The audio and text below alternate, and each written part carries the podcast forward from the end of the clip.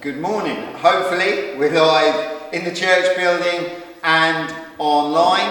Uh, we've got our uh, sort of normal COVID reduced program. We're going to have, uh, we're going to start with prayer. We're going to have communion, which is uh, our second time ever, and uh, it's these fiddly little pots that you uh, have to work out. Um, and so Bianca's going to lead in, us in that, which will be exciting. Um, and then we're going to have a sort of half hour talk um, and then we're going to uh, finish. I had hopes that we'd move out of this sort of bare bones church, but uh, it looks like uh, it's going to stick with us for a while. So if you'd like to stand with me, please, um, we're going to repeat the Lord's Prayer together, and like the old version with thys and hallows and that sort of stuff. So if you'd like to stand and uh, say the Lord's Prayer with me, um, and it's all together rather than repeating, because uh, that seems to uh, be an issue. Okay. Our Father, who art in heaven, hallowed be thy name. Thy kingdom come, thy will be done, on earth as it is in heaven. Give us today our daily bread, and forgive us our sins as we forgive those who sin against us. Lead us not into temptation, but deliver us from evil. For thine is the kingdom the power and the glory forever and ever. Amen. Amen. Thank you. Thank you. Please take your uh, seats. Um, we're now going to uh, enter into a time of communion. So um, I'm going to shift at exactly a synchronized two meter distance while uh, Bianca comes and leads us in communion. Good morning. So I'm reading from the Jesus Storybook Bible, and it's page 292 if you've got it. Oh, and it's based on Mark 14 and John 13 to 14. And it says, Then Jesus picked up some bread and broke it. He gave it to his friends. He picked up a cup of wine and thanked God for it. He poured it out and shared it. My body is like this bread, it will break. Jesus told them, This cup of wine is like my blood it will pour out. But this is how God will rescue the whole world. My life will break, and God's broken world will mend. My heart will tear apart, and your hearts will heal. Just as the Passover lamb died, so now I will die instead of you. My blood will wash away all of your sins, and you will be clean on the inside in your hearts. So whenever you eat and drink, remember Jesus said, I've rescued you. Jesus knew it was nearly time for him to leave the world and to go back to God. I won't be with you long, he said. You're going to be very sad, but God's help will come, and then you'll be filled up with a forever happiness that won't ever leave you. So don't be afraid. You are my friends, and I love you. God is unchanging and He is eternal. In the Bible it says, Trust confidently in the Lord forever, for He is your fortress, your shield, and your banner. For the Lord God is an everlasting rock, the rock of ages. Isaiah 26 4 and Christians have been taking communion for almost 2,000 years, and I'm sure the logistics of physical bread and wine has changed, just as it has now, and probably for generations to come, but there's one thing that remains. That we as believers can share communion together, and that we eat the bread and drink the wine or juice. We are remembering that Jesus' sacrifice, and that we believe his body broke, that his blood was shed, and that he died and rose again for us. He died so that we may live and so that we can be with him for eternity. So if you don't know Jesus, please pass this by. But if you know him as your Lord and Saviour, join me as we open our fellowship cups, eat the wafer, and then drink the juice. And if you're joining us online, and, and as you do this, I encourage you to reflect on the Trinity God, Father, Son, and Holy Spirit, who was and is and is to come. Do you want to stay there and do it online, just so that everyone can do it with you? I'm not going to do it with you, I'm going to tell you that. Hi.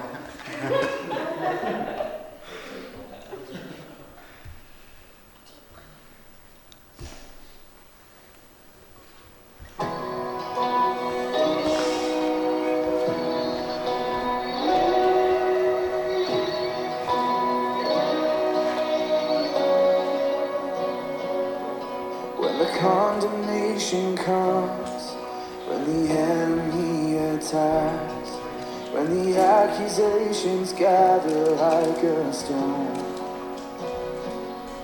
I remember what you've done. You remind me who I am, and I claim the victory of love.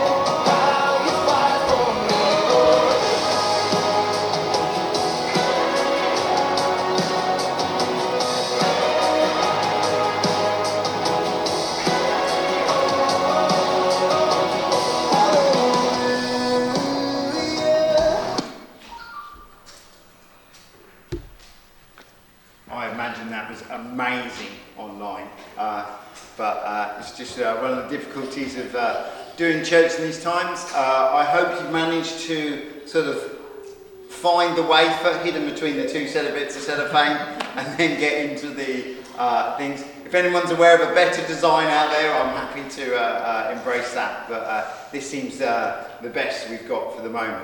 So, yeah, just encourage you to take these moments of communion when we're sort of gathered as a community, uh, as lots of people aren't allowed to gather.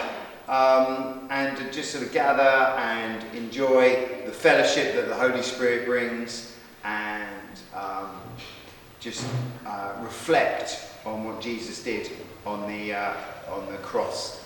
Um, so we're going to move on. Uh, you're welcome to sort of uh, still go in that, um, that sort of uh, moment of sort of worship and communion, but we're going to uh, uh, carry on. So, um,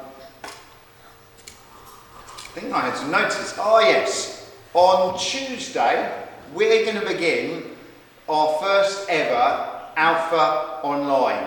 There is a new Zoom code that I've distributed, uh, and um, we're sort of uh, uh, hopefully going to join together on Tuesday to go through the Alpha course. If you are an experienced believer, Alpha course is for you. If you are a beginner, Alpha course is for you. And if you don't know anything about Christianity, Alpha course, guess what? It's for you too. So just let me encourage you. Uh, it's um, very well produced videos uh, for sort of 20 minutes, and then we talk about them afterwards. It's a very simple format. Um, it's one where we encourage dialogue. It's not going to be me telling you what to believe, but it is an invitation uh, into uh, discovering more uh, about what Christians believe. Is that all right? Excellent. Those muffled yeses as, as near as I get, and a couple of thumbs up as well. So uh, we're going to sort of move into uh, uh, the sermon. Um, so if you've been paying attention, uh, to these, and we've been having kind of short and simple talks. I don't know whether you found them short and simple. Uh, I was listening to some feedback during the week, and there was everything from your sermons are too complicated to too rudimentary. So I'm never quite sure exactly how to pitch them, but I've tried to be uh, as simple as possible on these Sunday mornings when the kids are, uh, are, are in with us, that we kind of uh, um, feel with what the masks on and everything else, uh, that we'd like uh, um, the things to be uh, straight and to the point. So hopefully you know we've been covering prayer, and that's one of the reasons why we began with the Lord's Prayer. This is the prayer that Jesus taught his disciples, and we've been look, looking at different aspects of life. Uh, so my wife and I were watching a, a food program yesterday, and uh, before long, you started to get hungry um, because it was just all this delightful food. And you're like, you know what, we're going to have to raid the cupboards and eat something. And hopefully, these times are like that. As we talk about prayer, as we talk about the privileges and delights and intricacies of it, that you draw more into prayer, that you find yourself not praying less, but praying more. That the appetite you have for prayer uh, increases. So we've looked at, and some of you may even remember the, uh, the um, British Sign Language bits of it. We are fully known by God. I am not going to go through them because I've only just mastered today's one, so we're not going to go reread it. But we are fully known by God. We are totally forgiven, and that means that we get to totally forgive other people. We don't need to worry about our daily bread because that is something that we can ask God for. Um, we looked at how God's kingdom is something to long for, it's something to yearn for, it's something that our hearts should groan in anticipation. We have found out that He loves to help us. When we're in trouble, it's good to cry out. And uh, last week we looked at how we are not alone. God is there with us. So, all these beautiful truths should come together, and uh, hopefully, each point has caused us to pray a little more maturely during the week, a little more frequently uh, during the week, because there's nothing like it. It's interesting, I found that I've, as I've been talking about prayer, it's not just that thing where I'm the pastor, I better be praying more.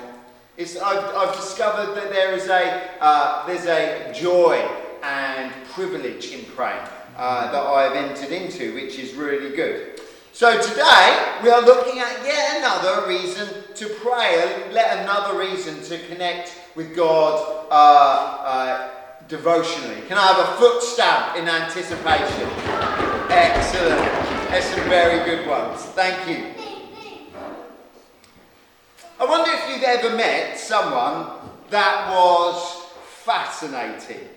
I know you've met me, probably, so you can probably just chalk that one up straight there. But uh, someone that you've met, and you've, there's too many smirks going on in this room.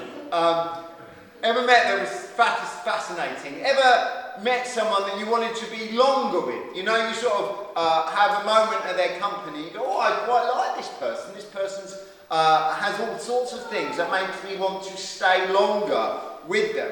Uh, a few years ago, um, I went to a talk, by a presentation by the uh, infamous vicar of Baghdad. He was an English pastor um, and he sort of travelled. Uh, it's kind of, so he was given like a, a, the parish of uh, Baghdad, and you wonder what he'd done wrong that someone had decided, right, we're going to send you there uh, to be in charge of that. So he had Baghdad as his uh, parish.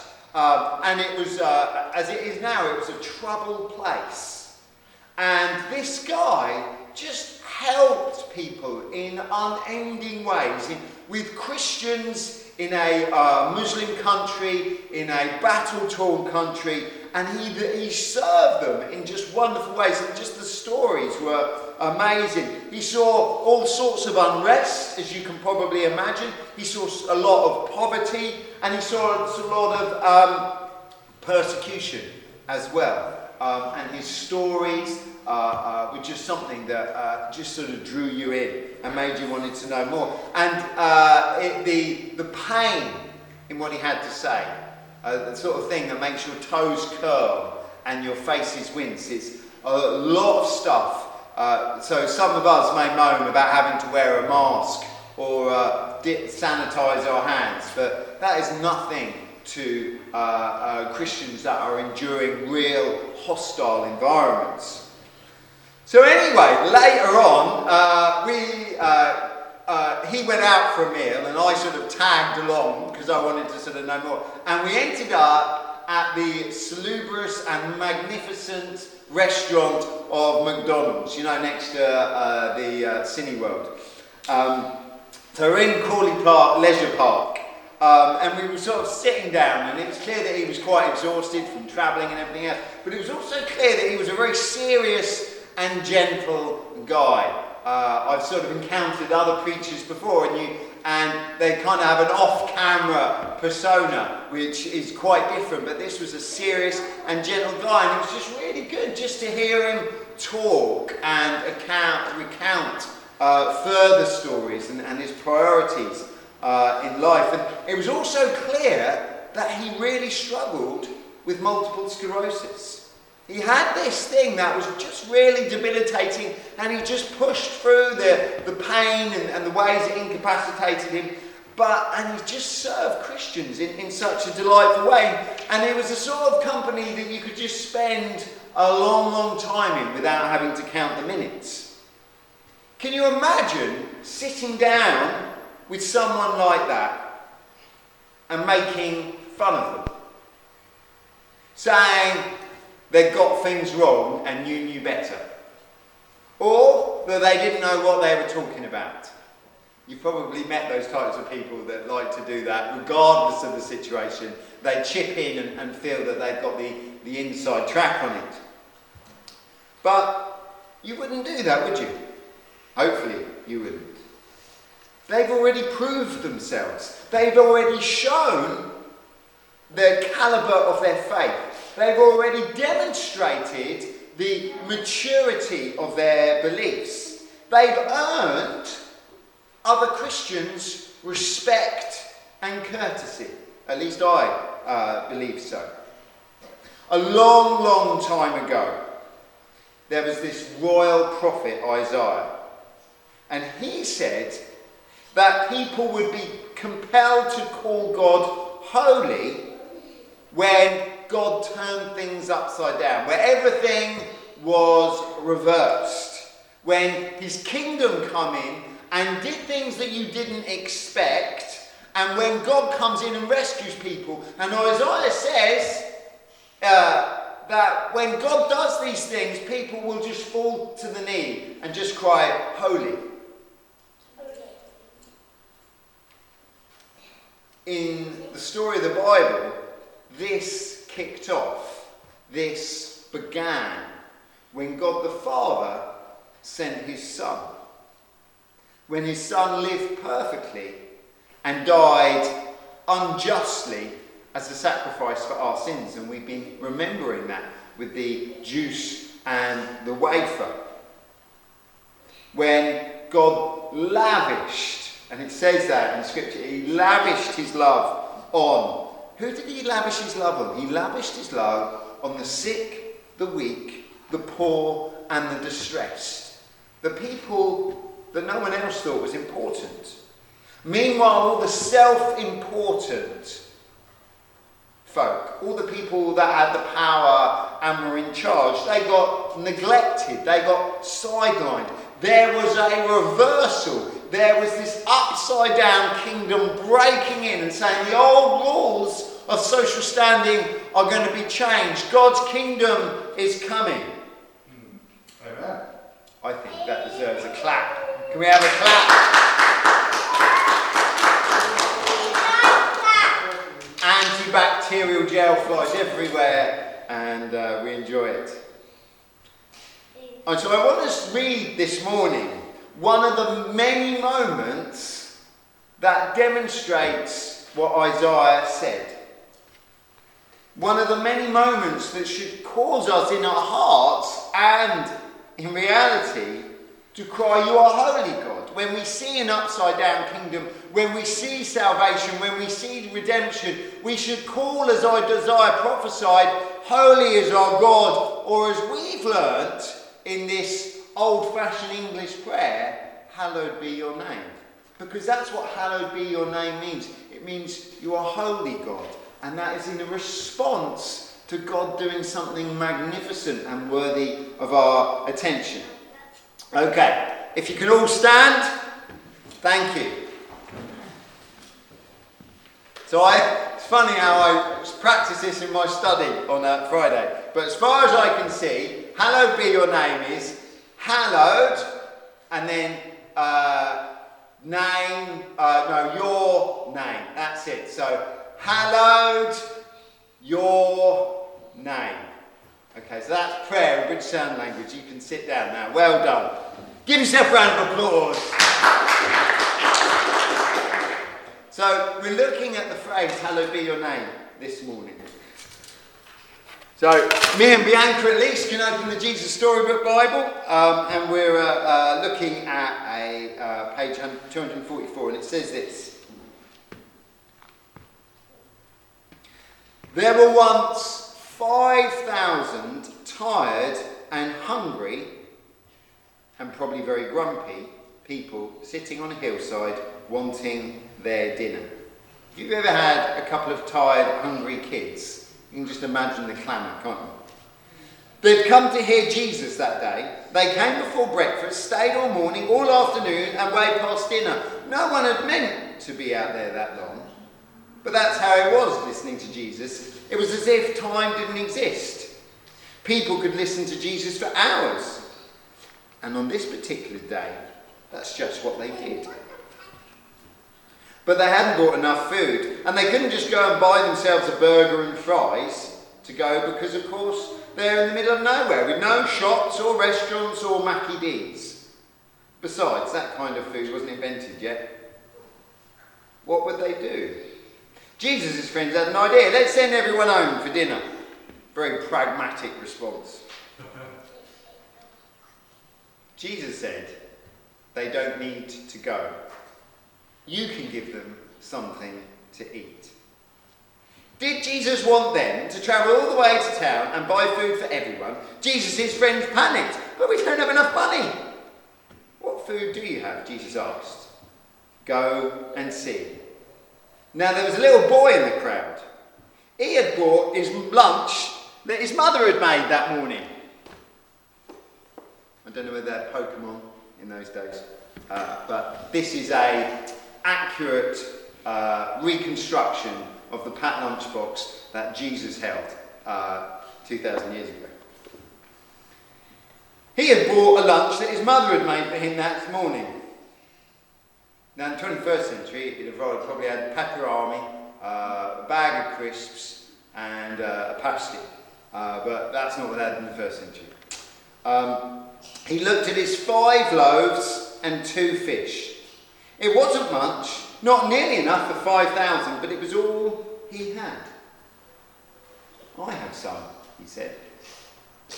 Jesus' friends laughed when they saw his little lunch.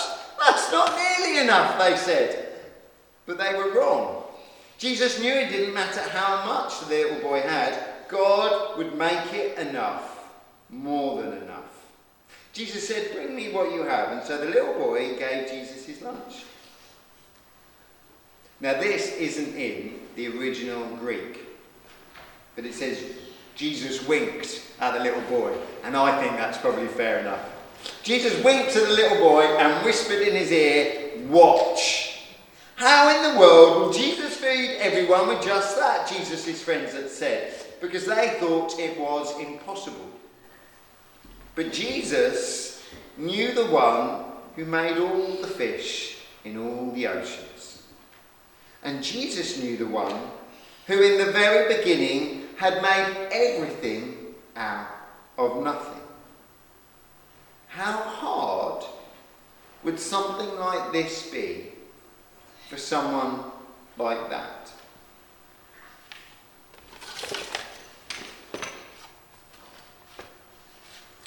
Put your hands up if you've ever met someone really you can think of someone in your history that you know what, they are just boring, there's no other words for it. Some of you are too eager to say that. Uh, put your hands down. And you spend what seems an absolute age with them and then discover only a couple of minutes of God. They're just so boring, it sucks the will to live out of you. Obviously, no one in this church, but perhaps other people out there, the unredeemed, maybe. So they speak in a monotone, you know, they don't vary or inflect their voice. They tell you things you already know, or they've already told you a thousand times before. They repeat themselves, and what they say is irrelevant or pointless. You know, just all these things conspire, and you just like, dear Lord, give me patience, because that's the only way I'm going to survive this encounter. When Jesus spoke, people were drawn in to what he said. They were drawn in despite themselves. They were busy people. They had lots of things to get up to, but they were still drawn into what he had to say. People didn't sit and listen to him because that someone told them to. In fact, their uh, religious leaders didn't want them to listen to him, but they listened anyway. They didn't listen to him because they were told to. They didn't listen to him because they were supposed to. They didn't listen to him because it was the right thing to do. They didn't listen to him because someone uh, uh, forced their hand. They didn't listen to him because somehow they would earn something afterwards. These crowds, these masses of ordinary people, and if I can dare to call us ordinary in this room, ordinary people like us loved listening to Jesus. Not because it was a duty, but because it was a pleasure. Jesus was interesting. Jesus said things that were helpful, that would make life easier, that would make life more, make more sense. He said things that were important, that had worth of eternal life. And he said things where he knew what he was talking about. I wonder if you've ever met someone that doesn't know what they're talking about. You know, they, they uh, waffle on and on about subject they've got no idea about. Well, Jesus waffled on about important things that he obviously knew about, and everyone hung on his word. And people forgot themselves in Jesus' presence. They forgot they were bored. They forgot they had DIY to do. They forgot they had uh, electrical devices or family responsibilities or work to uh, go to. They forgot all these things. And then suddenly, advancing in the day, they suddenly realise, crumbs, I've been out here all this time and I'm starving. And it's easy, it's easy for us to imagine them looking a little confused. Why am I hungry? Oh, I've been out here with Jesus for hours and hours and hours. And they thought, well, I you stopped by. I was going to get some bread from the local co-op, and I've ended up in Jesus' company for hours and hours and hours. Jesus looks at the situation and he knows that he can now do something that will draw a line under everything he said, draw a line under his own personhood that would cause people to not just wander off the food, but come nearer him for sustenance. And so I really like it. Of all the things that Jesus could have used, and he could have created food out of nothing, we get a kid's packed lunch. This emblem of uh, sort of simplicity and smallness and humbleness. He gets a packed lunch from a kid. And he uses this packed lunch to show that the upside down kingdom is coming. And there was a mixture of disbelief of course, nothing's going to happen. And there's a mixture of anticipation. Well, this is Jesus we're talking about. Perhaps something uh, is going to happen that's good. And it's spread throughout the 5,000 people as Jesus, the centre of attention, takes his five loaves and fishes. Can we have a drum roll of stamping feet and hand drum things? Excellent. Because we want to know what's going to happen next, don't we? Excellent. Right, stop so we can, I can tell you what's going to happen. And so Jesus took the little boy's Pokemon pack lunch, looked up to heaven, and thanked his father. Then Jesus gave the little lunch back to his friends. As Jesus' friends started to hand out the food, do you know what? It was the strangest thing. No matter how much they broke off, there was always more. And more. And more. And more. Enough for 5,000 people. Everyone ate as much as they wanted. Second helpings, third helpings, and even fourths. Until they were full. And still there were left overs. You can hear the bounty of this miracle, can't you? Well, Jesus did many miracles like this. Things people thought couldn't happen that weren't natural. But it was the most natural thing in all the world. It's what God had been doing from the very beginning, of course. Taking the nothing and making it everything. Taking the emptiness and filling it up. Taking the darkness and making it light.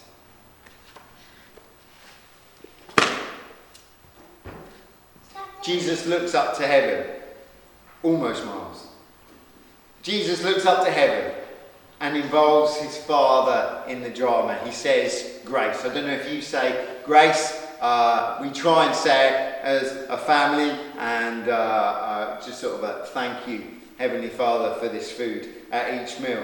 Um, and when Jesus sort of lifts his eyes to heaven, you can imagine those know him go, "Oh, this is going to be good. I've seen this sort of thing before. Something's going to kick off."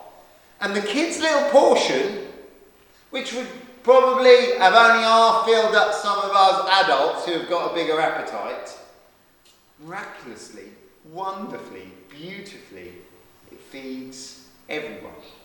Every mouth is fed, every stomach is filled. Can you imagine the joy and satisfaction, but also the bewilderment? Where's this bread come from? We didn't have it a moment ago. How's it come? But it is good. I wonder if it tasted, I wonder if that was the best bread ever tasted by a human mouth. That sort of Jesus multiplied bread. And one or two who had that spiritual insight would have said, This Jesus is no mere man. There is something divine about him. Perhaps one or two who were starting to twig had worship brewing in their hearts. Jesus showed that he didn't just have great words that caused you to stop on the way to the co op in a place you had no intention of for a few hours. He showed he didn't just have the words, but he had the supernatural power to bring everything that he said into completeness, into a uh, wholeness that they never knew. This inexplicable and rewarding sign invited every man, woman, and child, for it looks like everyone was there, invited every man, woman, and child to realize and know God as someone who was again proving his worth, proving that he cared for them, proving that he valued them, proving that he was sufficient for all their needs. Jesus' is teaching and his feeding at this point was something that Isaiah would say should cause us to say, God is holy. Or, as we've known together, uh, hallowed uh, be your name, I think. Friends, Father, Son, and Spirit still deserve praise. They have saved the lost, they have authored scripture, they have raised the people for themselves, they have intervened in struggling lives, answered prayers, and brought joy and peace. And they've done that for 2,000 years. God has proved himself holy in this congregation. You can go around and ask individuals that are sitting in the building. Sorry, guys, online. But in this building, we have got people that can say God is holy because He has proved themselves. He has proved Himself to them. My wife has found hope in the face of death. If you talk to Peter, he will tell you of mysterious favour at work. Tim and Rachel have this incredible history of God's financial provision. My Sophia has endured two pretty frightening moments in hospital that didn't end badly. Kev has found a wife. Bianca has found her dream job. Ruth and Barry have just found a new song in their hearts. And uh, it's a delight to share how again and again they come up with new ones. And in my eyes, the biggest miracle this worthless sinner is suddenly in front of a camera and called, despite his best prestations, pastor. This sinner who has done all sorts of things wrong, who, if my mind wanders to my sins of years, my face red and I can't preach anymore because it's too embarrassing. And yet he's taken me and allowed me to be someone that follows Jesus, that Jesus has called me by name.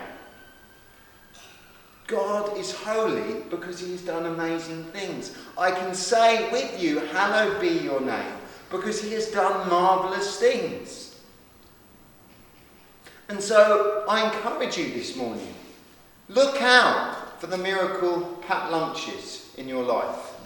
For the moment God takes something ordinary and makes it extraordinary, when God takes something humble and his upside down kingdom transforms it into something amazing. And when we encounter those moments, Scripture invites us to say, Hallowed be your name. So all stand with me and we'll sign off with Hallowed be your name. So, with both arms off the forehead, it's this kind of uh, righteous movement of uh, a fist and then the fingers. So, all together now, hallowed be your name. Excellent. Please uh, sit. And I'm going to close the prayer. Some of you, the British Sign Language Organisation is not going to be calling you up to be one of their uh, teachers. Um, and I think I'd probably call myself in that. So please bow your heads.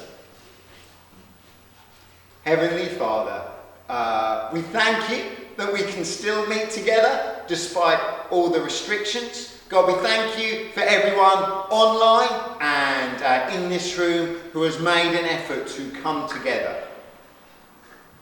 Heavenly Father, we thank you that we can celebrate communion and, and we just appreciate Bianca for the thought and time she spent in, in her leading us in that.